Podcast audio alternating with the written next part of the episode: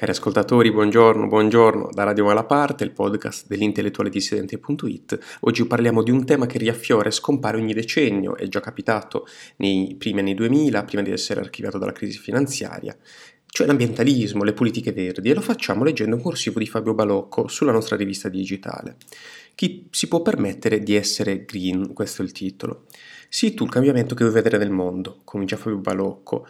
Furti, coscientemente o meno, di questo motto gandiano, diversi pensieri della cultura ambientalista affermano che dato che il mondo così non va, dobbiamo essere noi i primi a cambiare stile di vita, ponendoci così di esempio per gli altri. Dice Balocco parole sante, ma cerchiamo di essere concreti e vediamo che cosa si può fare per mettersi la coscienza in pace e magari essere un modello verde per gli altri. E vediamo un po'. Innanzitutto, scrive lui, l'abitazione. L'abitazione deve essere eco-friendly, come si usa dire oggi, cioè ecocompatibile. Preferibilmente occorre avere eh, una casa propria con muri spessi, un bel cappotto esterno termico, doppi vetri, pannelli solari sul tetto per poter mantenere ottime temperature interne ed essere possibilmente autonomi dal punto di vista dell'energia elettrica. Già al primo punto, mica male. Secondo punto, i mezzi di trasporto, solo pubblici, oppure la bicicletta, oggi anche, scrive lui ironicamente, con pedalata assistita. Il terzo punto l'alimentazione, quindi solamente cibi genuini e chilometro zero, preferibile avere un proprio orto, niente carne né derivati, formaggi uova alimentano comunque gli allevamenti intensivi, quindi veganesimo come scelta obbligata. E dice lui, credo concordiamo tutti sul fatto che questi tre punti sono quelli, diciamo così, più stringenti ed essenziali per rispettare l'ambiente. Eppure c'è un punto dolente. Dopo il che cosa anche il chi, cioè chi se li può permettere. Gli ultimi dati dicono che in Italia 16,4 milioni di persone sono a rischio povertà. La stragrande maggioranza delle persone vive in un contesto urbano e parte di loro anche in affitto. Il massimo della coerenza che si può permettere può essere avere i doppi vetri in casa e risparmiare un pochino su energia elettrica e gas.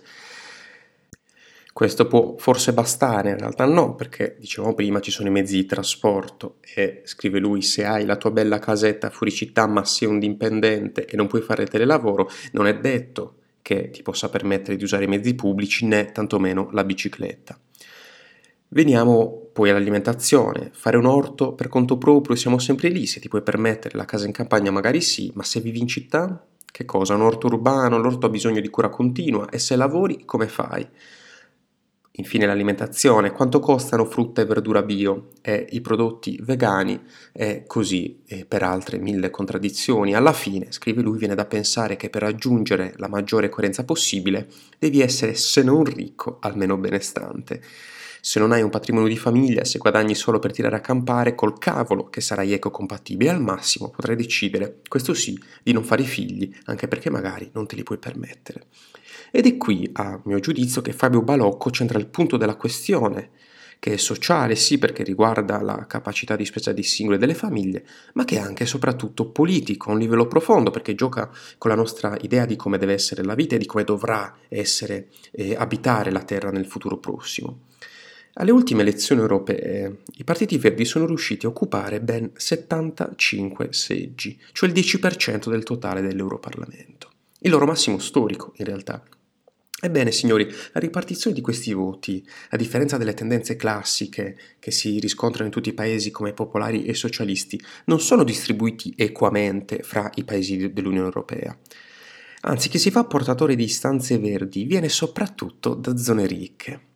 Sovrapponendo la mappa del voto verde, per esempio con le mappe delle zone in cui l'inquinamento, quello dell'aria tra gli altri, è più alto, notiamo che c'è una corrispondenza di, di tre fattori cioè area geografica ricca perché ad alta densità industriale, dunque inquinata, dunque elettoralmente più verde. O semplicemente zona ricca, dunque verde. Le percentuali più alte ottenute dai partiti verdi sono condensate nel cuore economico dell'Europa. Pensate un po', eh, i, i voti verdi vengono soprattutto dalla Germania settentrionale e occidentale, dal Lussemburgo, dall'Olanda, dal Belgio. Una volta Gianni Agnelli in una intervista a Fortune disse che gli ecologisti sono simpatici ma hanno programmi costosi e non si può essere più verdi delle proprie tasche. Questa frase che può suonare classista in realtà nasconde una gran verità. Sul piano politico questo significa che c'è un problema in questi anni, cioè ci sono zone, regioni o persone che godono di ricchezze e servizi garantiti da città inquinate che vogliono imporre regole green a tutti, comprese le aree più povere e meno inquinate d'Europa. E si torna qui al monito iniziale di, eh, di, Fabio Balocco, quello con cui si apre l'articolo, cambiare noi stessi prima degli altri. Ecco, i ricchi e inquinanti verdi nord europei vogliono cambiare gli altri prima di cambiare se stessi. Un esempio di questo è fornito da Balocco nella conclusione dell'articolo. Scrive lui, ricordo sempre a chi mi parla di verde, di bio, che la città di San Francisco è un modello mondiale di ecosostenibilità. Peccato che per garantire il lato eco sia anche una città carissima, 3.360 dollari l'affitto medio mensile di un alloggio con una camera da letto, e da quando è ecologica i poveri sono aumentati a dismisura, loro non si possono permettere gli alloggi green né l'alimentazione bio. Con questo si chiude Radio Malaparte e vi dà appuntamento al prossimo mercoledì. A presto. Wow, how things can change from one week to the next. Hey, hope everybody out there is staying healthy. I know everything is super crazy. We feel disoriented by the COVID 19 virus. It's more important than ever to stay connected and check in with your loved ones. That's why I'm so happy I've got T Mobile. Listen, T Mobile isn't just talking the talk, they're taking measures right now to make life easier for everyone by doing the right thing for their customers during this really critical time. For example, T Mobile has ensured all current customers with data plans have access to unlimited smartphone data on their network for two months. We're all in this together. T Mobile truly believes that. And while many T Mobile stores are temporarily closed to help keep customers and employees healthy, they've still got you covered with any help you need. Just check out T Mobile.com. You can see what stores are still open and how you can manage your account online. Stay safe out there. During congestion, customers using more than 50 gigs a month may notice reduced speeds prioritization, video typically at 480p, capable device required.